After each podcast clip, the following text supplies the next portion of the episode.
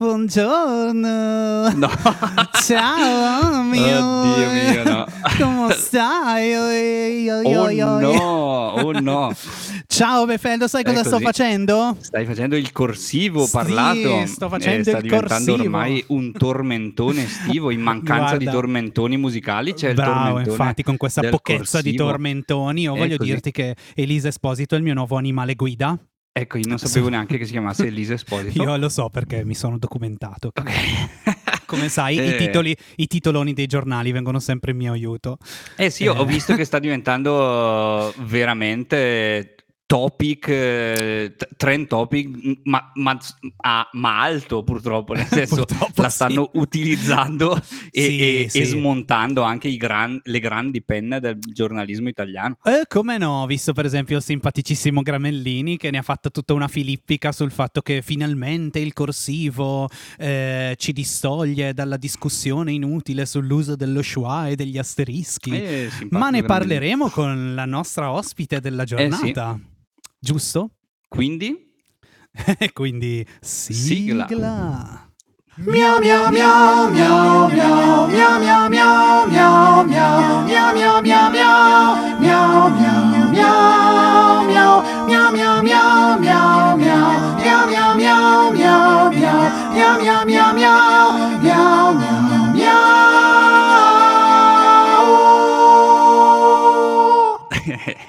Ciao Eh già. Claudia, benvenuta.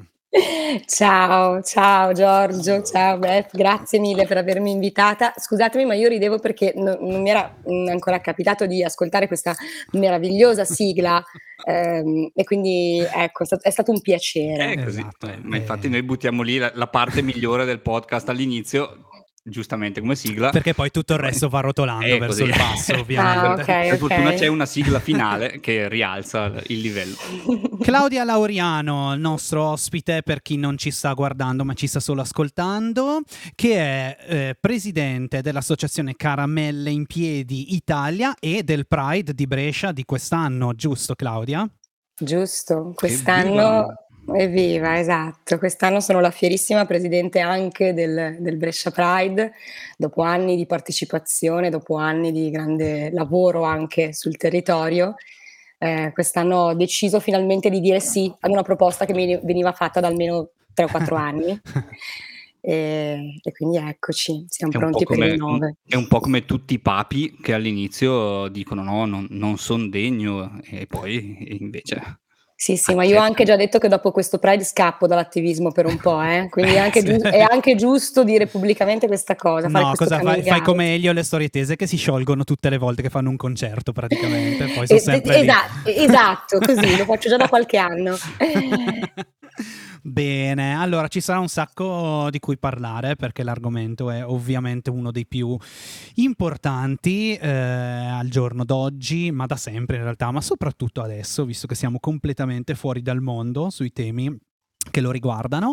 Eh, però prima io vorrei iniziare eh, chiedendoti, un, se posso, Befe, eh, me lo permetti? Prego. Eh, chiedendoti un po' di, di- di informazioni generale, in generale su eh, come sei entrata in questo mondo eh, del- dell'attivismo LGBTQ queer e tutte le, le altre lettere che mi sono dimenticato sicuramente per strada e come è nata l'associazione delle caramelle in piedi e, e come sta oggi Ok, allora ehm, andiamo a ritroso, partiamo dalla tua prima domanda, come mi sono avvicinata all'attivismo?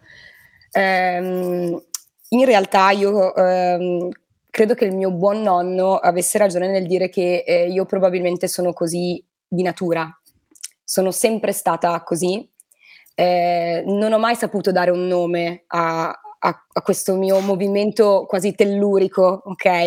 eh, rispetto a- al- all'occuparmi di diritti, ma io vi posso raccontare che la prima volta che ho compiuto un'azione da attivista senza sapere di esserlo avevo otto anni. Ehm, era successo che mm, io avevo una, sore- una sorella che non c'è più ehm, da, da molto tempo, una sorella con disabilità. Ehm, e vivevamo a Lusiana, ok? Un paesino di montagna dimenticato da Dio, ok? pochissime anime, pochissima gente, un paese vicino ad Asiago, nel profondo Veneto, anni 90, quindi un Veneto anche profondamente chiuso, profondamente razzista. Eh, e noi eravamo una famiglia meridionale lì con una ragazzina, di, con una bambina disabile. Ecco, a mia sorella venne impedito di poter frequentare un qualunque asilo della zona. Ah, ecco. Perché non c'erano le risorse, ma mia sorella non richiedeva di nessun particolare tipo di risorsa, era un semplicissimo ritardo psicomotorio che non, non, prevedeva niente, chissà quale strumentazione, non c'era bisogno di ausili, c'era solo bisogno di una persona, di un assistente. E eh, ricordo molto bene di, aver, di esserci rimasta molto molto male di fronte al no di um, un posto uh, gestito da suore, che fino certo. a quel certo. momento per me erano le, buo- le persone buone, no? Chiaro, Ehm, quindi chiesi a mia madre di poter protestare con un cartello davanti a quella struttura. Lei mi guardò un po' stranita perché eh, voleva dire da dove l'hai tirata fuori questa cosa, ma mi disse vuoi farlo? Senti che devi fare questa cosa, fallo. E io rimasi lì tutto il giorno, non ottenni assolutamente niente, non successe nulla, non, non successe che poi presero mia sorella lì, eh, ok, però eh, ricordo che fu veramente un motto che mi partì da, da, da, dalle viscere, ehm, in generale le ingiustizie muovono molte cose in me, molte molte cose.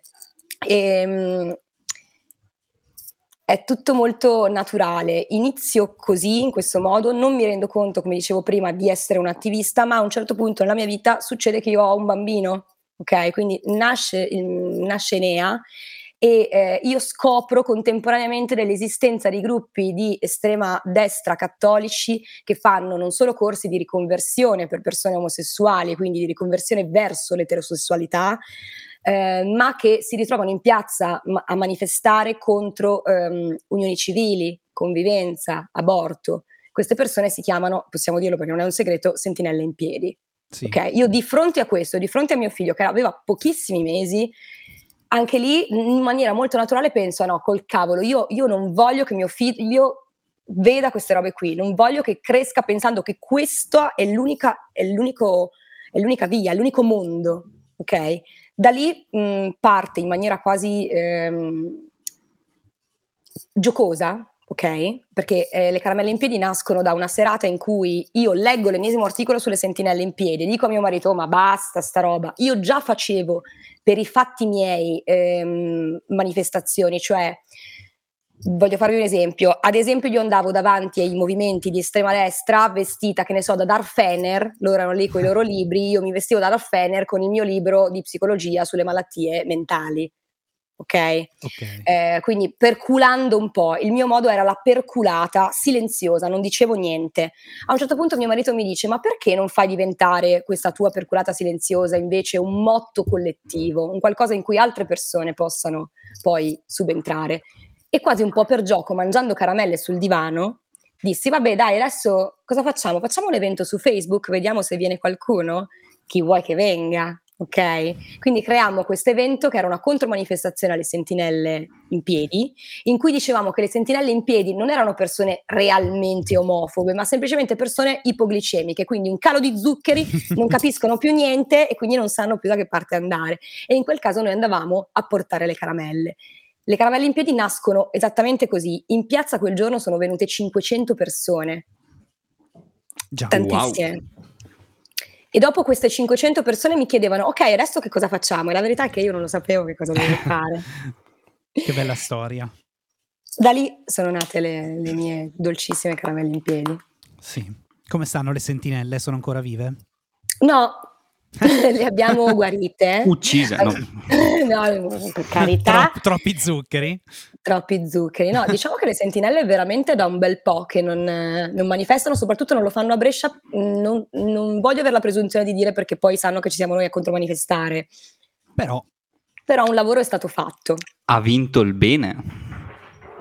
Per ora. eh sì, speriamo per che ora. sia la guerra e non solo la battaglia. Dai. Ciò che hai detto mi ha ispirato una domanda molto secca. Eh, tu hai così scherzando eh, e dicendo le sentinelle non sono persone realmente mo- eh, omofobe. Eh, secondo te sono persone, quanto sono persone omofobe, quanto l'omofobia è proprio radicata, quanto invece è ignoranza? catturata da partiti e, e associazioni magari che, che, che, che sfruttano menti semplici così. Per non dirla alla stavo snob cercando, stavo cercando di edulcorare.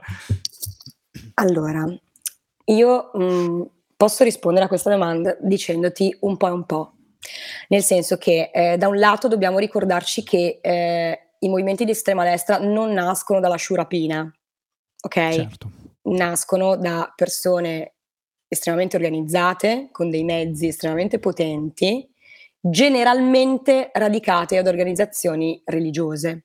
In questo caso specifico ehm, parliamo di ehm, Manif Putus. Non so se voi avete mai avuto l'occasione di sentire, ma le sentinelle in piedi partono da um, movimenti neocatecumeni, ok? Eh, molto molto organizzati, in cui girano tantissimi soldi e a livello politico sono veramente insinuati a, a più livelli, ok? Eh, e quindi mi, ecco, questo per dire che non mi piace eh, che se diciamo solo che la sciuralella è quella un po' ignorantotta che viene trascinata. C'è un po' e un po', c'è la sciura che viene trascinata, ma perché c'è un discorso culturale dietro. Adesso pensiamo anche solo alla nostra generazione senza andare tanto indietro. Certo. Chi di noi ha avuto le informazioni a scuola per capire come non discriminare? Chi di noi ha avuto la possibilità di vivere in contesti sempre multietnici, sempre ricchi di unicità? Che riguardino la razza o che riguardino il genere, che riguardino l'orientamento sessuale. Eh, queste cose ci sono sempre state, ma noi non ne abbiamo parlato sempre, ok? A noi non sono dati, stati dati gli strumenti. Poi sta a ognuno di noi fare il proprio percorso personale. Probabilmente a mh, delle persone che vivono in un contesto estremamente religioso, in cui viene detto ogni giorno che questa cosa non è giusta perché l'ha detto Gesù bambino, se no Gesù bambino piange, probabilmente a un certo punto uno, uno ci crede anche. Eh sì. Quindi è un po', un po', è un po lo sfruttare eh, questa lacuna, questo vuoto che ci portiamo dietro da generazioni e un po' si tratta proprio di interessi politici dietro questa cosa. Però è un discorso molto complesso, ho cercato di... No, no, beh, hai... Hai parlato molto chiaramente. Espresso direi. molto bene. Sì. Ehm, parliamo un attimo di Pride a Brescia una cosa sì. che fino a un uh, pugno di anni fa sembrava um, impossibile da realizzare, no? Eh, e quindi io voglio chiederti um, quanto è stato difficile iniziare a introdurre questo, questo, concetto in una città come Brescia che insomma molto, diciamo che è molto vicina al Veneto geograficamente. Ecco. La, la ridente Brescia. esatto.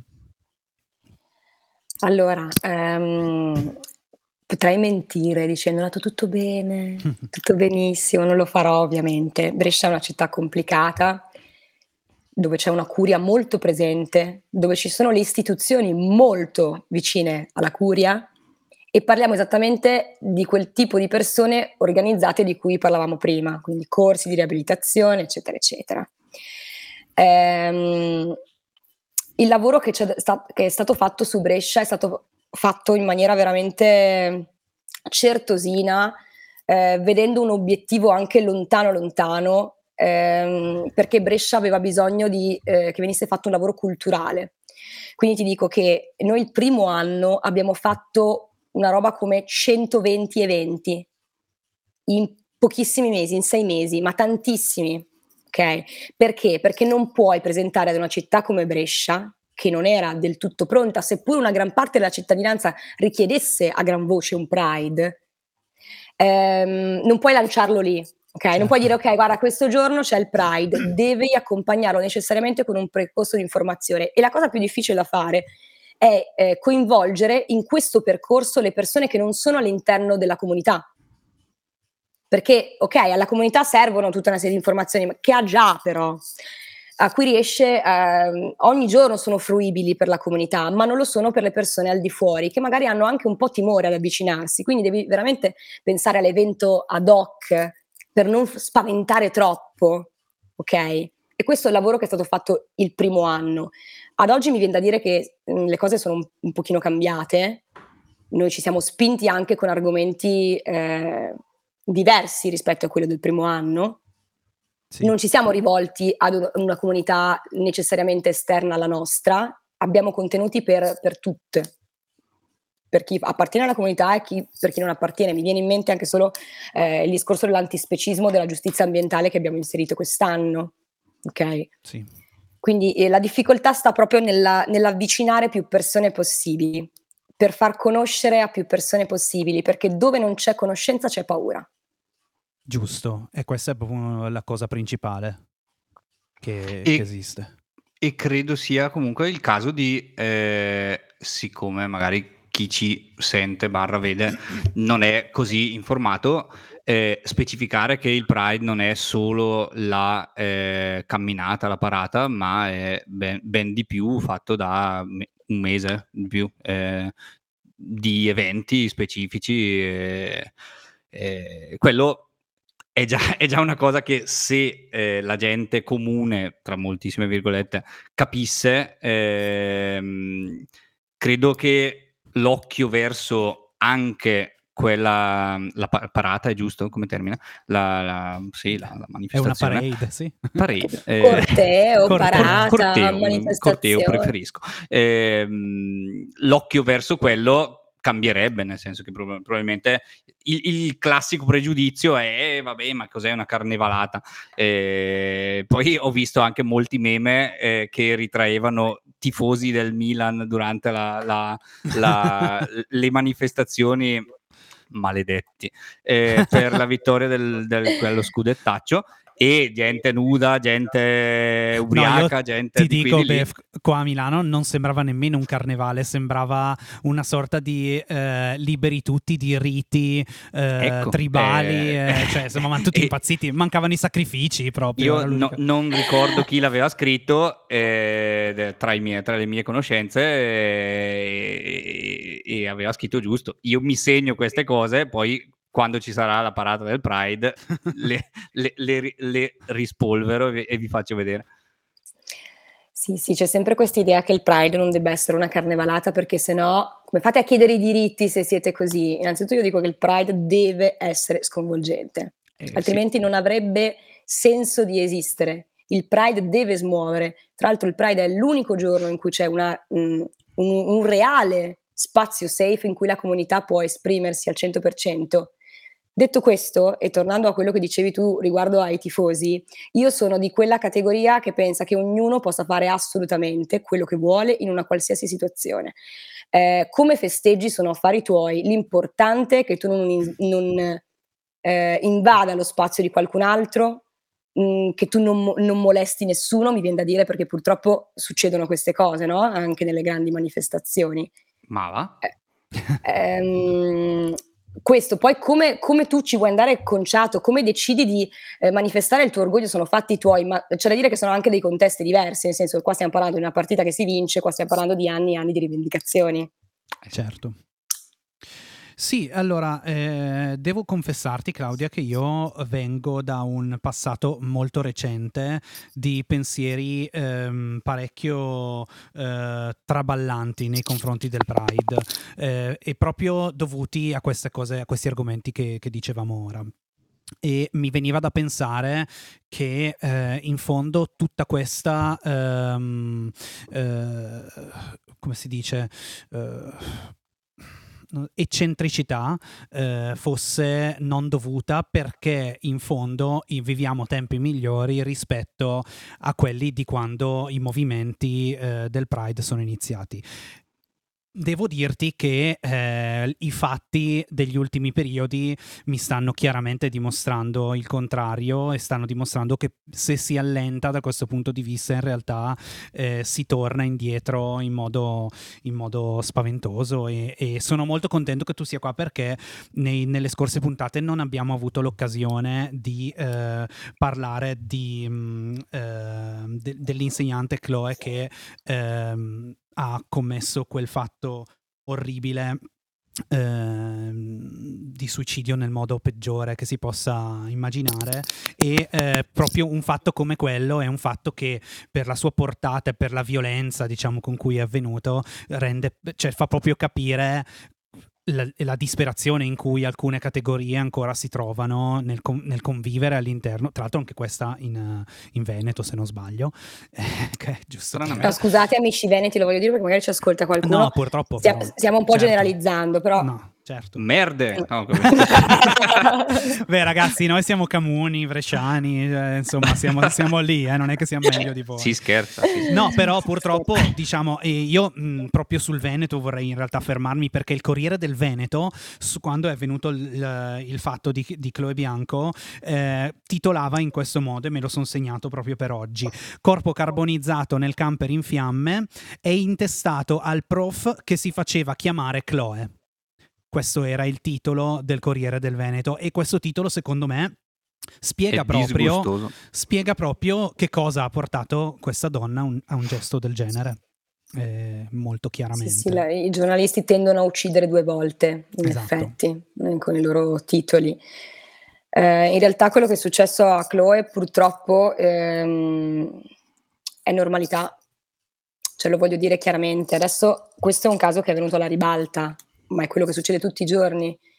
Eh, le persone trans sono le persone più discriminate forse all'inter- anche all'interno della comunità stessa, attenzione. Certo, certo. Okay? Perché c'è chi non le riconosce in alcun modo. Ricordiamo che anche all'interno del, moni- del movimento esistono le TERF, okay?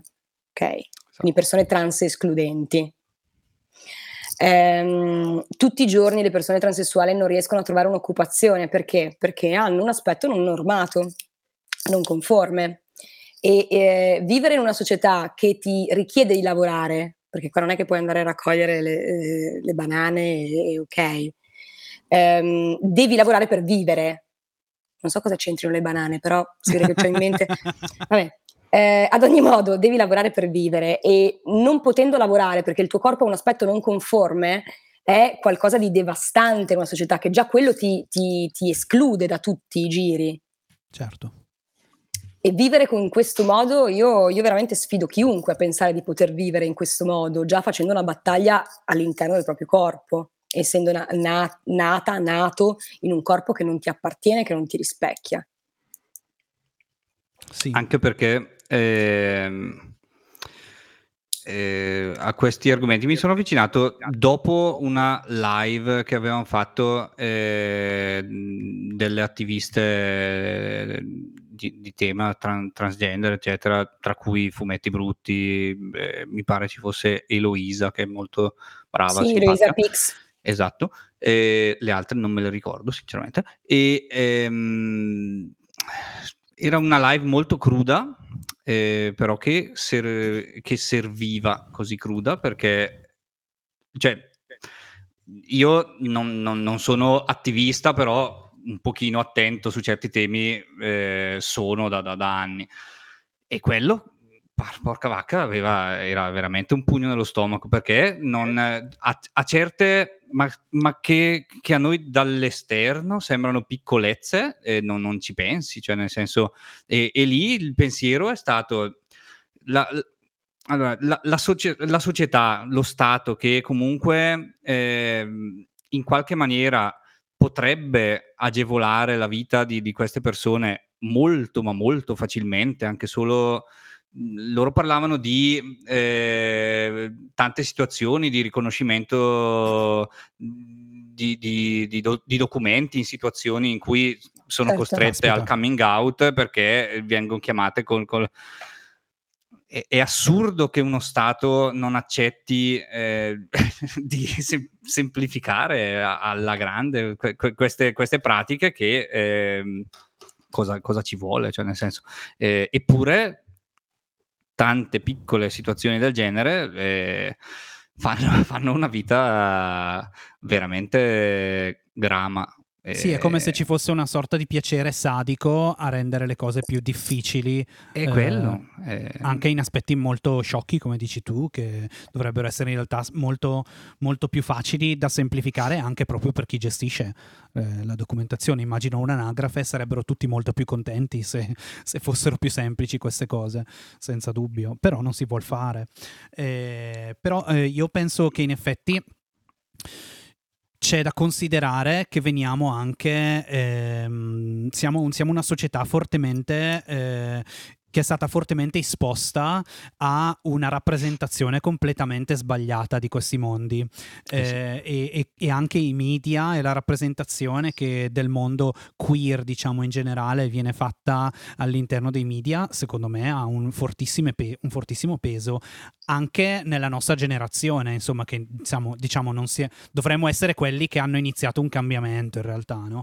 però io penso semplicemente ho visto non so se avete visto su Netflix Netflix c'è un documentario che si chiama Disclosure e, e che parla proprio delle comunità ehm, eh, transgender eh, America, quello beh, ambientato in America, e parlano una serie di persone, personalità anche di spicco eh, sia del mondo dello spettacolo che del mondo dell'attivismo. E eh, facevano, mi facevano notare una cosa molto semplice che in realtà io stesso non avevo mai notato. All'interno di tutta la rappresentazione eh, cinematografica o, o, o, comunque anche diciamo di serie tv degli anni 90 ovviamente prima era, era, non, non esisteva quasi nulla ma degli anni 90 fino alla fine degli anni 90 quando c'era una persona o gay gay o trans e era sempre una persona che o rubava qualcosa, o uccideva qualcuno o comunque moriva. Ed è una cosa assurda, cioè questa negatività e questa mancata normalizzazione che in realtà ha creato nelle teste di tutti noi che tra l'altro viviamo di quel mondo e di quella rappresentazione tutta una serie di preconcetti che è difficilissimo smontare addirittura per chi fa parte di quel mondo. Quindi chiaramente immagino eh, che la, la, insomma, la, la, casalinga di Voghera, per dirne una così, eh, rende, trovi, trovi, la cosa quasi fantascientifica, no? Cioè, da comprendere. Certo. Sì, è mancata rappresentanza e quel poco di rappresentanza che c'è stata, mm, basta guardare che ne so, mi viene in mente la TV mainstream di adesso, chi abbiamo in TV a rappresentarci? Eh, Platinette? Certo, certo Platinette. Sì, sì, è così. Solo um, versioni macchiettistiche di noi. E questo deve cambiare, perché altrimenti non cambierà mai la visione che le persone hanno, la percezione che le persone hanno di noi. Certo. E domanda, provocatorie, provocatorie ma poco, ok? Così, scusami Claudia. Eh, non ho niente da tirarti? No, se lo tiri qualcosa a me io, in questo momento rovini il computer. Io le avevo promesso solo domande... No, no, no, ma questa in realtà voglio fare un, un ragionamento. Non è una, Scusalo, cioè, eh Claudia. Non... allora, s- eh, serve un partito gay? LGBT, diciamo? Cioè, no. Ecco, grazie. ok, no, no, per cioè, sapere. Mm, no, io adesso non so perché tu mi faccia questa domanda, non so se è uscita qualche notizia in questi giorni che magari no, mi sono persa No, no, no, no, mm, però è una cosa che mi chiedo da parecchio tempo, nel senso che mi sono sempre, eh, ho sempre pensato che il solo fatto di appartenere al mondo LGBTQ non sia necessariamente, eh, cioè non sia abbastanza per avere entrambi eh, le stesse la stessa visione politica, la stessa visione del mondo, ecco. No, no, certo, ma infatti mh, mm, qui mh, mm, si dovrebbe trattare di partito con eh, appartenenza o meno alla comunità, qui si dovrebbe tratta- trattare e ragionare sulle persone, sul buon senso, su quello che è giusto o non giusto fare. Certo che se all'interno di un partito X c'è rappresentanza, è normale che ci sarà un passo avanti verso de- determinate certo. eh, tematiche, questo è ovvio, la rappresentanza ci deve essere ovunque, prima parlavi anche del discorso cinematografico, anche lì se c'è rappresentanza poi è, è diverso, è un'altra cosa, ma non nello specifico un partito gay. Ma anche perché dopo il partito gay tutte le minoranze si mettono a fare i partitini che non servono No, esatto, la lotta, la lotta deve essere intersezionale, ne parlavo ieri nelle mie storie, non c'è possibilità di fare una lotta che non sia intersezionale, tutte eh, le situazioni che sono marginalizzate e oppresse devono necessariamente sì. fare comunità, fare rete, andare in un unico contenitore e provare a spingere per portare avanti finalmente le cose, perché quello che noi abbiamo ottenuto finora, noi parliamo di diritti, diritti guadagnati, io mh, mhmm, su questa cosa ho una versione un pochino pessimista, forse, ma mh, mhmm, io dico molto realista. Sui diritti conquistati non si può arretrare di un passo, perché no. a farne me- mezzo indietro poi se ne fa- veramente facciamo i chilometri e lo stiamo vedendo, cioè no. la storia di oggi lo dimostra. Quando mi dicono che una battaglia è inutile, eh, io rispondo sempre elegantemente col cazzo, perché eh, non, nessuna battaglia è inutile, nessun diritto deve essere dato per scontato. Non è così, non sono questi i tempi in cui viviamo noi. Guarda, è verissimo e i, i, fatti proprio dei più recenti giorni, i fatti americani dei più recenti giorni lo dimostrano chiaramente, perché eh, quello che sta succedendo adesso in, in, America in tema di diritto all'aborto è, sembra letteralmente inimmaginabile che stia accadendo, eppure siamo qua a discuterne. E quanto è diversa secondo te la situazione americana da, da quella europea e, e, italiana nello specifico? Nel senso, è realmente possibile che, che una cosa del genere accada anche in Italia? O, ehm, e ci aggiungo anche una, un, un plus nella domanda.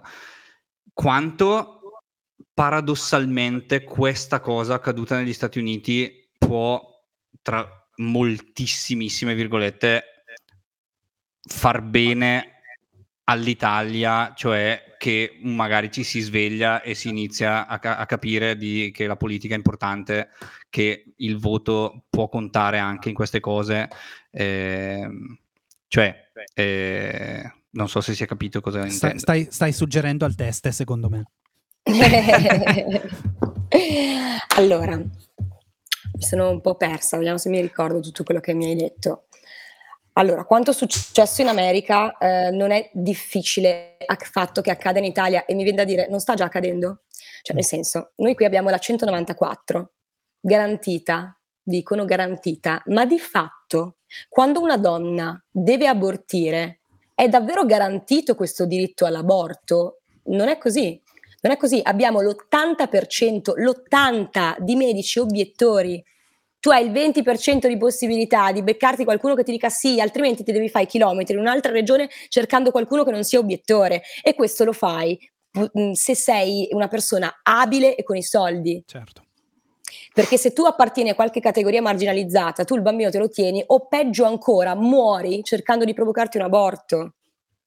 E succede, succede ancora. Sì.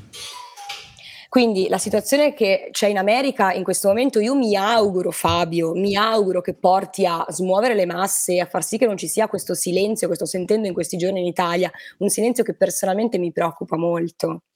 L'unica cosa, le poche parole che ho sentito sono state quelle forse di Pillon, che diceva evviva, prendiamo esempio dall'America. Cioè noi abbiamo già quel tipo di movimenti in Italia e li abbiamo già all'interno forse anche di una maggioranza, perché il partito dei Meloni, che in questo momento ha la maggioranza, questo predica. Certo. Quindi mh, mm, io mi auguro che eh, a gran voce si muova tutta la popolazione, a prescindere dal fatto che gli tocchi o meno la cosa. Cioè io mi auguro... Eh, che anche eh, il genere maschile in questo caso si faccia sentire fortemente, seppur questo fatto non lo riguardi in primis, ma riguarda la collettività di cui facciamo parte tutte. Quindi sì, mi auguro che questo succeda, che ci possa essere una smossa, che si, quelle persone possano spaventarsi da quello che succede in America, eh. nella più grande democrazia del mondo. Succede questo? Meno male. Sì, erano 50 anni che la legge che garantiva il diritto all'aborto esisteva in America e adesso dopo che appunto questo diritto è stato tolto ho letto che sono già 13 stati che hanno messo il divieto. Vedi? Divieto. E lì sta, cioè è personale, lì sta a chi governa in quel momento. Tutto nelle mani di pochissime persone, generalmente, mm, perdonatemi, maschi. Eh sì. Sì, però io sono comunque convinto che la, la, struttura politica americana sia diversa da quella italiana, c'è un dualismo netto, cioè il, il fatto che in Italia si faccia tutto molto più eh, alla, caccia, alla cacciarona, detto molto chiaramente, eh, quasi preserva anche da, da, da certe catastrofi. Eh, dopo, magari questo mio ottimismo mh, verrà smentito, spero decisamente di no. Eh, io ho questa speranza, nel senso che lo spavento nel vedere quella roba là, eh, che chiaramente verrà riproposta perché anche in una puntata precedente, quella sul, sugli Stati Uniti d'America, dicevo che la politica italiana è una politica americana dieci anni di, in ritardo, eh, quindi le tematiche arrivano ben presto anche qui. Eh, però è anche vero che lì il fondamentalista cristiano esiste molto di più di qui. Eh, io considero, continuo a pensare che i fondamentalisti cristiani qui siano una sparuta minoranza. Poi la Meloni è vero che li cavalca, però se la Meloni sente mh, nella, nel, nella popolazione un sentore che quell'argomento lì non è proprio azzeccato, fa presto anche a virare perché la Meloni è molto mh, sgamata, s- diciamo. Sgamata. Eh... Sì, diciamo che mi, pi- mi, mi, piacerebbe pensare che non siamo qui ehm, eh, ad aspettare che la Meloni capisca o meno se questa cosa le conviene o no. Cioè, mi piacerebbe eh, che chiaro. ci fosse un sen- È un'ottima un risposta diverso. questa. Eh sì. Punto è ammissibile che ci siano tanti medici obiettori. Perché poi, oh, ragazzi, io non so come la pensate voi, io detesto la parola obiettore. Perché io detesto lì... i medici obiettori. Sì, ma proprio, cioè, eh, mi sembra un modo di normalizzare un concetto che secondo me è illegale e non dovrebbe proprio essere permesso, e questo lo penso, lo penso dal cuore. Quindi eh, è, cioè, è, ammissibile che un medico possa mh, dic- negare di, di, di, fare una cosa che è richiesta dalla legge, che è prevista dalla legge, io non lo so. Cioè. Eh, è, è, pazzesco, è qualcosa di incredibile. Eh, è un lavoro scelto, quello del dottore, un lavoro tra l'altro che richiede anche un percorso lunghissimo, per cui voglio dire, lo sai cosa vai a fare, no? Hai tante branche della medicina nelle quali puoi scegliere quello che vuoi. Puoi non scegliere quello, ma andare a fare il fornaio io mi sto pensando il fornaio che tu vai lì, dici mi fai il pane? No, no, non me la sento. No, no, oggi, oggi no. Senza glutine no. Senza glutine no, esatto. Ehm, lo trovo sinceramente assurdo, quindi mi, mi, ritrovo molto in quello che dici, Giorgio. La soluzione non, non, ce l'ho, per me la soluzione è che tutti i medici che scelgono eh, di fare i dottori non dovrebbero avere la possibilità di fare gli obiettori. Obiezione me, respinta. Eh, esatto. Senza dubbio. Mm. Vabbè, e guardate questo dibattito in cui tutti la pensano allo stesso modo. È noioso, è noioso. Esatto. Però vabbè, chissà. Ma diciamo qualcuno... qualcosa di omofobo a sto punto. qualcuno magari ci sta ascoltando e sta, pens- e sta, pensando dentro di sé, no, cosa dite? Quindi vabbè, chissà, lo stiamo facendo magari per Comunque qualcuno. io volevo, volevo, interrompere il tutto per dire che ho sognato pillon, questo è il covid che mi fa fare sogni strani. Io ho sognato pilloni con a gay. E voi ah. tra l'altro io so anche sotto che forma, lo sa anche Befeldo, ma non eh, possiamo so. forse non possiamo dirlo. No, non possiamo dirlo perché... Possiamo dire no, perché io ho il sogno che quella cosa venga re- ancora realizzata, quindi... Quindi è meglio non dirlo non perché non è brevettata no, no, ancora. e cosa faceva Pilloni con a gay? Veniva al Pride, veniva uh. al Pride, tutto, uh, tutto... la, cioè, quindi proprio serio con la bandiera progress, così. Ma in realtà non era un incubo, era un bel sogno. Brava, eh beh sì, brava. infatti. Eh. Ma tra l'altro, eh, sai che non è così difficile immaginarselo, questo è, è l'assurdità, vero? uh, eccoci. Vero, Bene, vero. d'altronde, cioè se Luca era gay, anche Pillon può fare l'opposto, no? Cioè, Ma lui so, è pazzo mai. di Gesù, come per citare quell'altro video. Cheat. Uh, tra l'altro, aspetta, tu, Bef, mi hai mandato prima una cosa bellissima di Adinolfi Aspetta, dov'è che era che me la sono dimenticata? Adinolfi che si arrabbia tantissimo per il logo del Giubileo 2025. Perché il logo del Giubileo 2025 è una, una, cosa, è tipo una croce che finisce con un'ancora sotto e dietro ci sono degli omini, fa, eh, omini che fanno il trenino, omini arcobaleno che fanno il trenino. Guarda, te no, lo faccio sarà vedere. incazzatissimo. Incazzatissimo. C'è nero. E, lo, e lui... e lui scrive: Ma porca pupazza, è il giu- porca pupazza, vabbè, è il giubileo e o porca. un gay pride? Proprio l'arcobaleno dovevano scegliere nel logo? Maledetti, pensa l'arcobaleno, quella brutta cosa. Comunque, sia, car- sia chiaro, io sono quello blu, l'ultimo del trenino. Cioè, vi faccio rivedere l'immagine. Lui è quello blu, ci tiene a specificare che il cioè, su- lui ci tiene a specificare che è quello che sta dietro? Che non lui lo ci- prende nell'ano. Esatto, esatto alto ah, là, frocioni, okay. il mio ano me lo tengo per me. Così. Così. Capito. Ehm, Riesce che a dire delle cose sempre estremamente offensive ogni volta che apre bocca quell'uomo lì. Una roba incredibile. E tra l'altro, uhm, vi devo raccontare questo fatto. Voi lo sapete che lui ha rischiato tanto così la denuncia da me? Ma Oh, denuncia serissima, eh. Davvero? Lui dichiarò pubblicamente un giorno che le caramelle in piedi gli avevano tirato dietro i sassi. Noi non eravamo né dove era Figurati. lui e poi non scu ascoltate, non non li tiriamo i sassi, saranno facciamo state queste cose. caramelle Sono state- durissime. esatto, quelle caramelle di Santa Lucia che ti spaccavano un dente se ti prendevano. Vi assicuro che non tiriamo neanche le caramelle, le porgiamo, ok? Onde Sì. evitare ogni... Eh, e lui dichiarò pubblicamente, questo ovviamente perché eh, eh, bis- bisogna sempre piangere un po' per farsi credere, no? Bisogna un po' utilizzare il vittimismo. E in quel caso lui disse che le caramelle in piedi, che in quel momento erano particolarmente alla ribalta sulla bocca di Tut, eh, gli avevano tirato i sassi.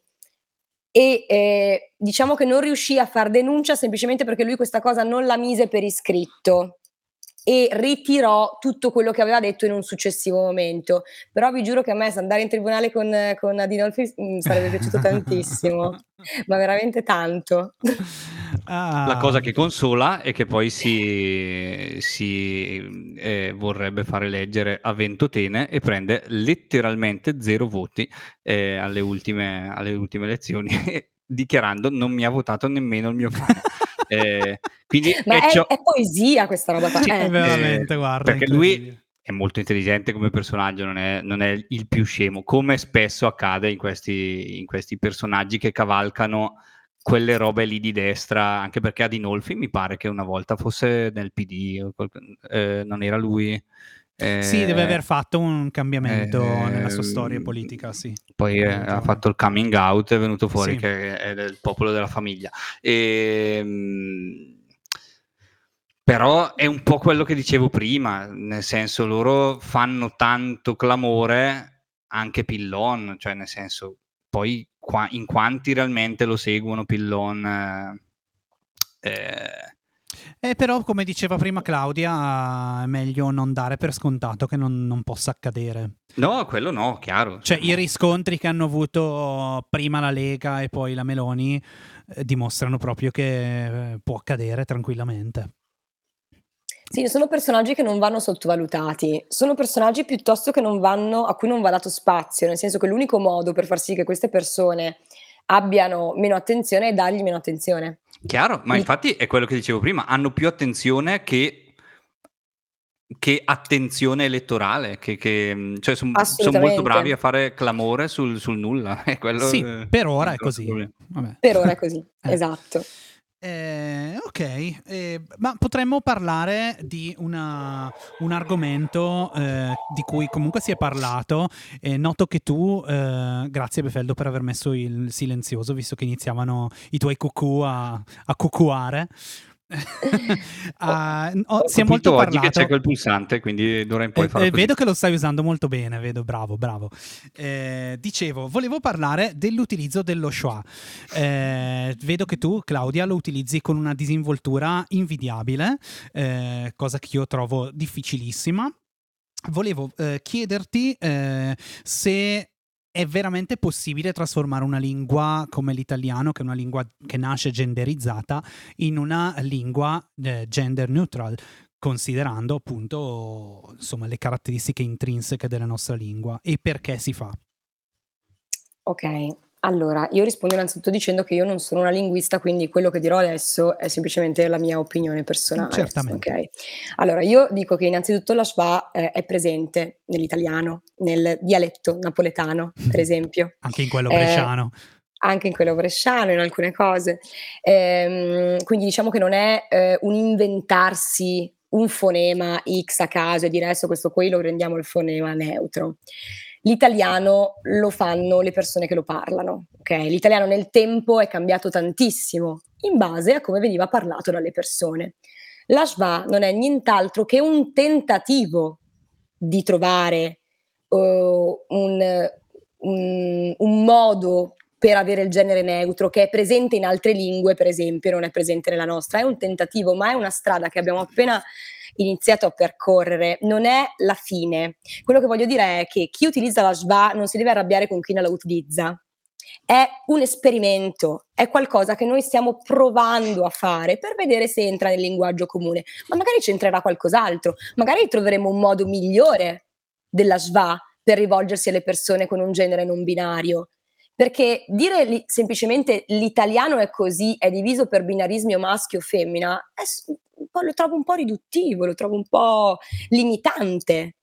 Ok, quindi è semplicemente la SVA, io la vedo personalmente come una ricerca per includere tutte, per non dar fastidio a nessuno, per non far sentire ancora le persone escluse e marginalizzate, perché già succede normalmente. Allora uno che fa ci prova un po' col linguaggio.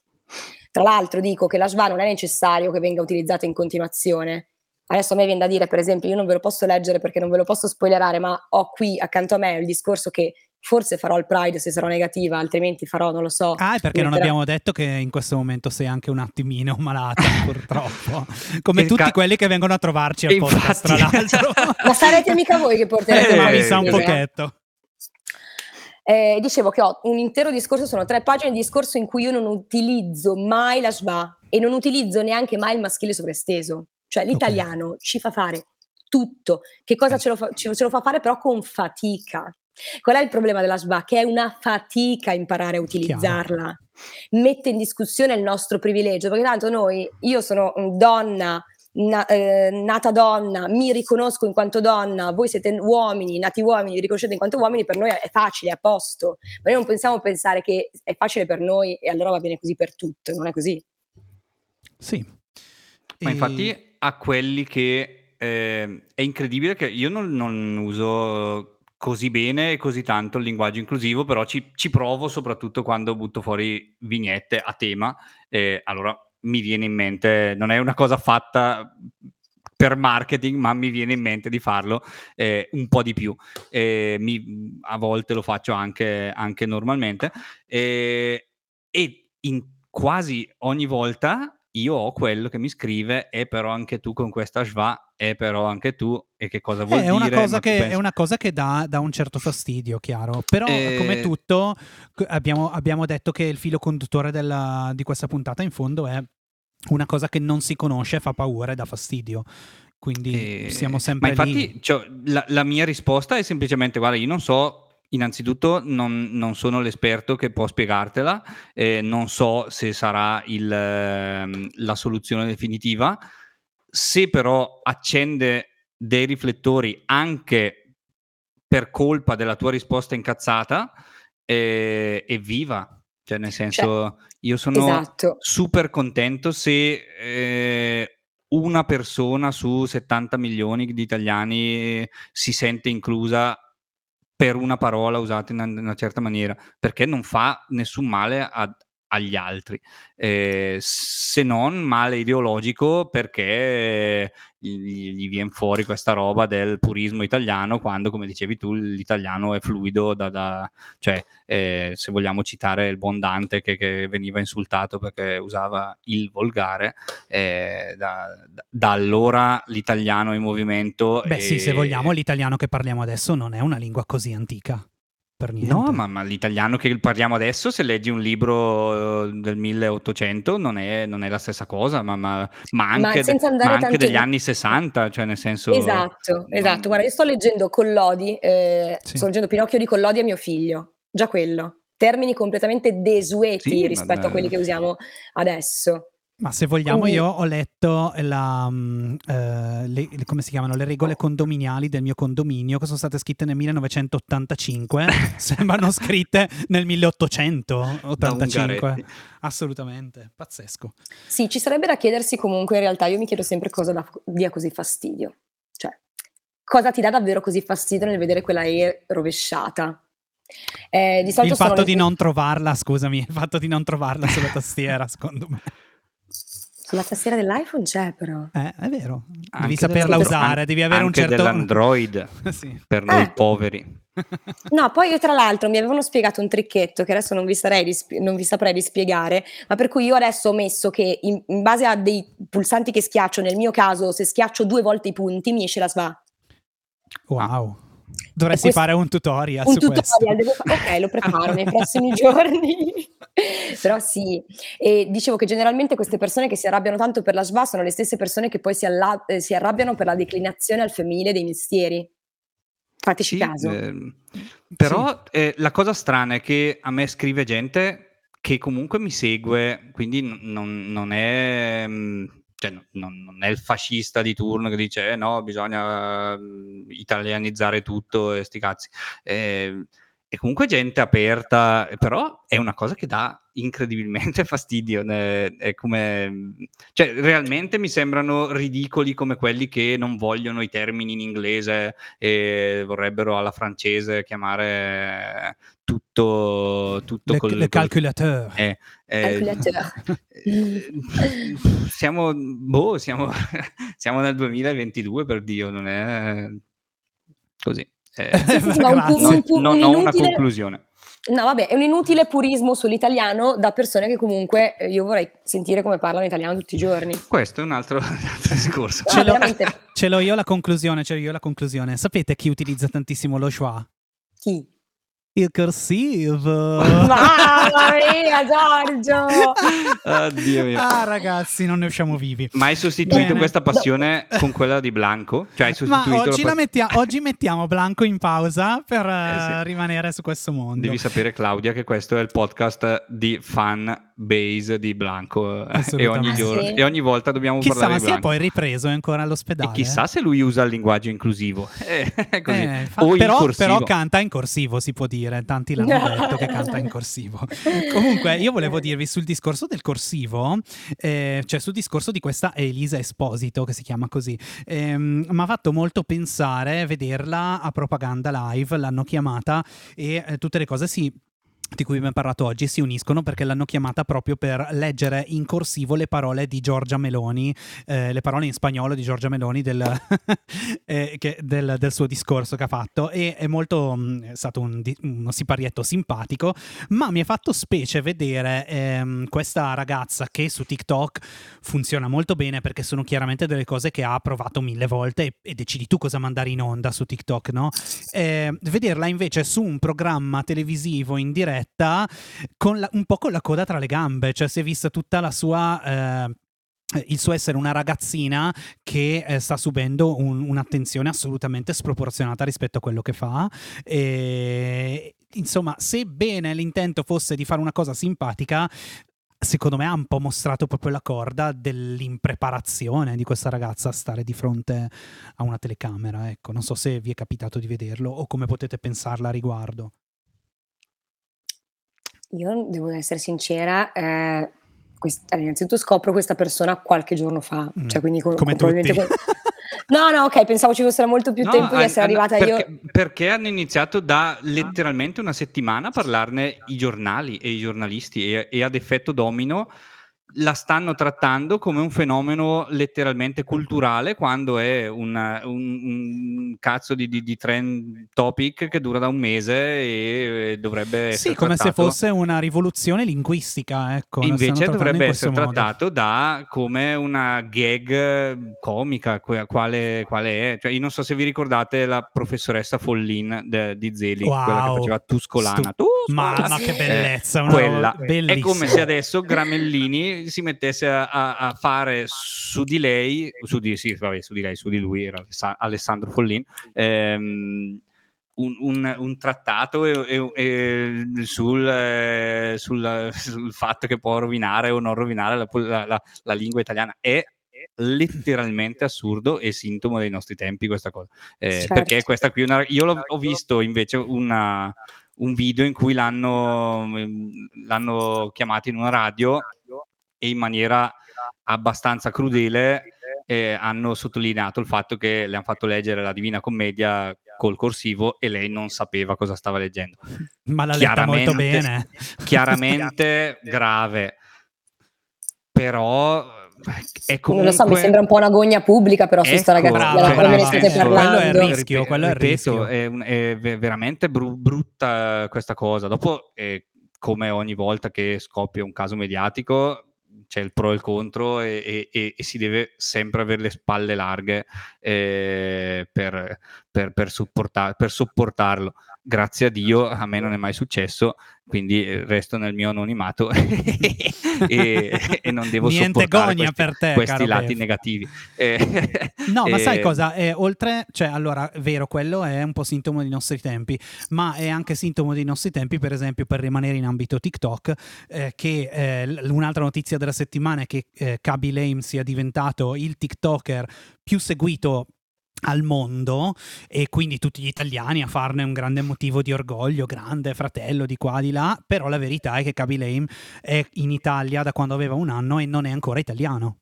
Gli E danno la cittadinanza, è- mi pare. eh, ma perché? Perché è diventato Eh un sì. TikToker, cioè è su. È Sì, c'è, c'è il classismo anche qui comunque. Eh sì, eh. certo. Eh, Assolutamente, certo. E quindi anche qui è un altro aspetto. Il- il- mi viene in mente questa domanda in questo momento. Il mondo eh, dei... ehm, aiuto, non so parlare più. degli extracomunitari, delle piccole comunità, ehm, Stavi dicendo minoranze. cose razziste? eh? no, stavo dicendo- non mi veniva il termine, il mondo. Certo, non certo. farmi dire battute stupide. che poi- Scusa, scusa Claudia. Grazie, no. grazie. Il mondo delle, smetti, delle minoranze etniche è un mondo rappresentato al Pride? Ehm, non abbastanza. Ok. Ti rispondo chiaramente non abbastanza, nel senso che eh, eh, uno cerca di fare un Pride più intersezionale possibile, in cui ci sia un certo tipo di rappresentanza. Eh, ovviamente la rappresentanza deve anche arrivare, cioè tu non è che puoi Giusto. prendere una persona a caso perché dici, ah ok, aspetta che prendiamo quella persona perché è nera, così facciamo vedere che abbiamo una persona Come, nera. come faceva la Lega, tra l'altro. esatto, non, non- il non il mitico Tony così. esatto. Ciao non Tony, funziona così. bravo. No, concordo, certo, certo, ma forse c'è da fare un lavoro anche su queste minoranze che spesso hanno visioni quasi più ristrette del- della maggioranza in Italia. E il grosso Guarda- problema, stavo dicendo che eh, secondo me è anche difficile rivolgersi per una realtà come il Pride a certe minoranze etniche e soprattutto religiose, perché eh, secondo me tante minoranze etniche sono molto influenzate da- dalla religione e dovrebbero risolversi un pochino di- di- di cose all'interno su tema, su tema LGBTQ. Eh, dopo, chiaramente, il- i, i movimenti devono essere attivi anche su questa cosa, Eh, però è un discorso un po' più complicato, eh, non so se me lo confermi, Claudia, rispetto a rivolgersi a- ad ad una eh, realtà i- italiana. So. Io, ecco, io su questo un pochino dissento, nel senso che ehm, noi abbiamo problematiche con persone eh, cresciute in Italia, nate in Italia da genitori eh, completamente italiani, ehm, sempre per motivi religiosi. Eh, quindi non so, non direi che l'appartenenza necessariamente ad un'etnia diversa indichi per forza un certo tipo di appartenenza a un credo religioso. Ok, non no, so se mi sto chiaro. spiegando eh, se mi sto spiegando bene. Ehm, io mi faccio un'altra domanda. Io mi domando perché le persone razzializzate ehm, non sono ancora nei nostri giri. E questo mi porta a pensare che forse i nostri giri non sono percepiti ancora come posti sicuri. Sì, Quindi bisogna fare, secondo me, un lavoro per eh, far capire che, come dicevo prima, il lavoro che stiamo facendo è, è e deve essere intersezionale, la lotta deve essere di tutte, tutte sono benvenu- benvenute, ma bisogna assolutamente eh, dimostrarlo. Non so come dire, noi quest'anno abbiamo fatto tutto un discorso, per esempio, mi viene a dire sull'accessibilità. eh, per le persone neurodivergenti, per le persone con carrozzina, per le persone con varie disabilità. Tu non puoi semplicemente dire ok, io faccio questa roba, faccio questa roba perché quel giorno devo fare questa roba e poi che ne so, non fare gli eventi accessibili. Anche solo per le persone sorde, mi viene da dire eh, ehm, che per esempio per quello abbiamo sopperito con le interpreti LIS. Ci sono tante cose a cui pensare. Se queste cose, a queste cose le persone neurotipiche che iniziano un percorso non ci pensano, è normale che poi non arrivino un altro tipo di persone, perché non certo. ci sono gli strumenti per poterle accogliere e questo vale per tutte. Quindi anche sul discorso delle persone razzializzate eh, non nate in Italia, ecco. Sì. Non so se mi sono ben spiegata No, no, cosa molto, volevo dire. perfettamente. Molto. Io voglio chiederti, visto che stavamo parlando anche di trasversalità e di eh, inclusività del, del Pride, eh, come hai preso eh, o come interpreti la decisione del Pride di Bologna che ha vietato eh, la partecipazione delle associazioni delle forze dell'ordine e dei militari gay? Eh, perché c'è lì, c'è una divisione, eh, perché chiaramente c'è chi la vede come una scelta discriminatoria e chi invece mh, supporta questa decisione.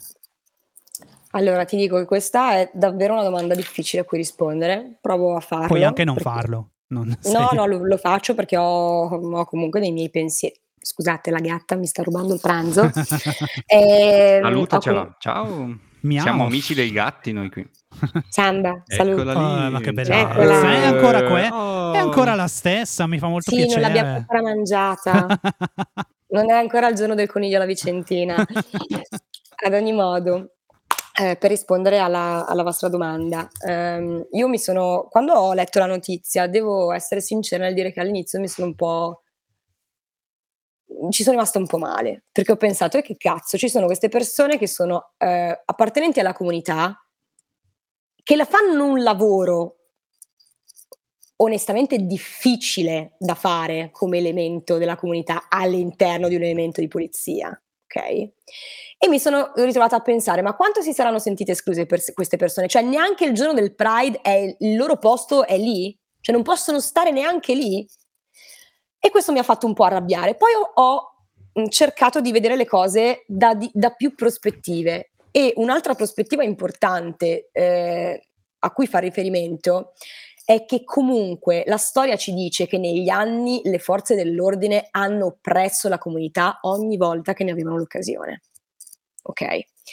Eh, stiamo parlando proprio di oppressioni forti e importanti, ok? Non occorre citare solo i moti di Stonewall, cioè succede ogni giorno, ok? Un po' come succede allo straniero che gli venga chiesto il documento. La polizia è uno, è uno strumento di oppressione in questo momento nel mondo. Che cosa è successo l'altro giorno a Istanbul? Quante persone sono state ferite, arrestate. Quindi il fatto di trovarsi in corteo una divisa può essere triggerante per tantissime persone che quel giorno hanno anche loro il diritto di viversi un giorno serenamente, senza preoccupazioni, senza trigger. Quindi io credo che sia molto complesso come argomento, che non ci sia, almeno io non l'ho ancora trovata una risposta giusta. A me dispiace per Polis Aperta, tantissimo. Dall'altro, dall'al- dall'altro canto mi dispiace per tutte le persone all'interno del Pride che possono non sentirsi sicure con queste persone in divisa all'interno del corteo, quindi non fuori a protezione, all'interno. Ok, è Questo. molto chiaro e si Eh, percepisce tutta la difficoltà, secondo me. Purtroppo all'interno dei corpi di polizia ehm, è, è un po' il discorso che facevo prima. Secondo me, prima di rivolgersi all'esterno, ad esempio, in questa situazione, devono risolversi all'interno tante dinamiche esistenti, nel senso come quando mm, escono, escono eh, notizie in cui oh, si scopre che ci sono i fascisti all'interno delle forze dell'ordine. Eh, in quella caserma era esposta quella bandiera nazi, eh, nazista, eh, c'è la violenza all'interno delle, delle forze dell'ordine e chiaramente ti scrivono, eh però no, perché non sono tutti così, eh, eccetera. Va bene che non sono tutti così, però quando chiaramente la, la, il corpo di polizia, il corpo dei carabinieri isoleranno e faranno veramente qualcosa per fermare queste cose, secondo me sarà il momento in cui possono rivolgersi anche all'esterno, ehm, ad esempio, ad, ad, una realtà come il Pride. Eh, fino a lì è difficile, è difficile e io capisco. Capisco anche che sia difficilissima la risposta da dare, eh, soprattutto dall'interno. Ecco. Bene, direi che abbiamo Allegria. scandagliato un po' tutte. non abbiamo ancora ricordato, ragazzi, la data del, del, Brescia Pride, quindi Claudia ti chiedo di farlo pubblicamente. Ok, allora ci vediamo, For- forse ci vediamo. Voi andate il 9 luglio in piazza. Ma io sì, sarai, sarai in negativa, dai. Me la state tirando, me la state. ok, sì, no, al massimo ci attrezzeremo, non so come, ma ci attrezzeremo perché io riesco a fare almeno un discorso. Come il tour di Whitney Houston apparirai con l'ologramma in mezzo. Eh, guarda, stiamo proprio pensando, vedendo se riusciamo a fare una roba del genere. Comunque. Eh, il 9 luglio in piazza Vittoria ci sarà il Pride, eh, ci vediamo alle 4 e mezza per il concentramento, si parte alle 5 e mezza, più o meno arriviamo in piazza per eh, i discorsi sul palco attorno alle 7. Dopodiché durerà tutto più o meno un'oretta sul palco, ci spostiamo tutte in Carmine a festeggiare, dove ci sarà musica, DJ set, cibo e per gli irriducibili che non si stancheranno neanche alle 11.30 in Carmine, poi c'è l'after al Sonida. Quindi non, veramente non ci siamo fatti mancare niente. Fantastico. Eh, bene, Beth, io sono molto triste che non ci sia ancora stato spazio per ciò di cui nessuno parla, quindi se mi permettete vorrei Prego, solo... È, la, è, una piccola rubrica che parla di notizie stupidissime. E okay. allora è stato... nessuno parla. Di solito quando nessuno parla di notizie è perché o sono brutte o sono in, no, o sono anche in... No, non è vero, ci sono anche quelle super interessanti di cui non si parla uh, volontariamente, ma è Vedremo. un po' quello di cui parliamo normalmente nel podcast, quindi... allora, no, questa è interessante perché si è scoperto, allora i ricercatori dell'Università di Aveiro in Portogallo hanno scoperto che il cervello e i testicoli sono straordinariamente simili. Fra tutti gli organi del corpo umano maschile, cervello e testicoli condividono il maggior numero di geni e oltre l'85% di proteine. Ecco, Volevo, mi sembra una cosa simpatica. Inoltre, eh, diciamo, eh, l'argomento si presta a una serie di riflessioni, ovviamente, perché... E di eh, battute, esatto. però sono così scontate che dimmene una, dimmene una, Beffa. No. Per esempio che entrambi gli organi no, sono beh. sovrastati da una testa di cazzo, sì, per esatto. esempio. Oppure entrambi hanno i capelli. Quello non, non ci avevo pensato.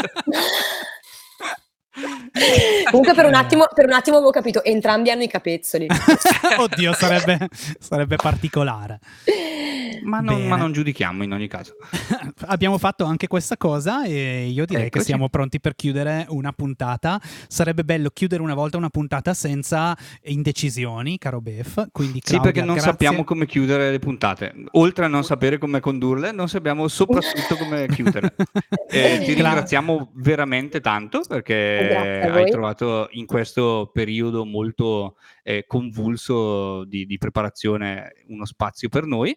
Eh, forzato perché ti sei anche presa il covid quindi sei dovuta stare a casa. E, però ne in, realtà la volevo, in realtà non volevo partecipare però siccome mi è venuto il covid però ne valsa la pena insomma chiaramente. E Bene. quindi grazie mille Grazie ragazzi, seguite tutti gli eventi del Brescia Pride, mi raccomando 9 luglio a Brescia in piazza e grazie ancora Claudia e sigla! Ciao! Grazie a voi!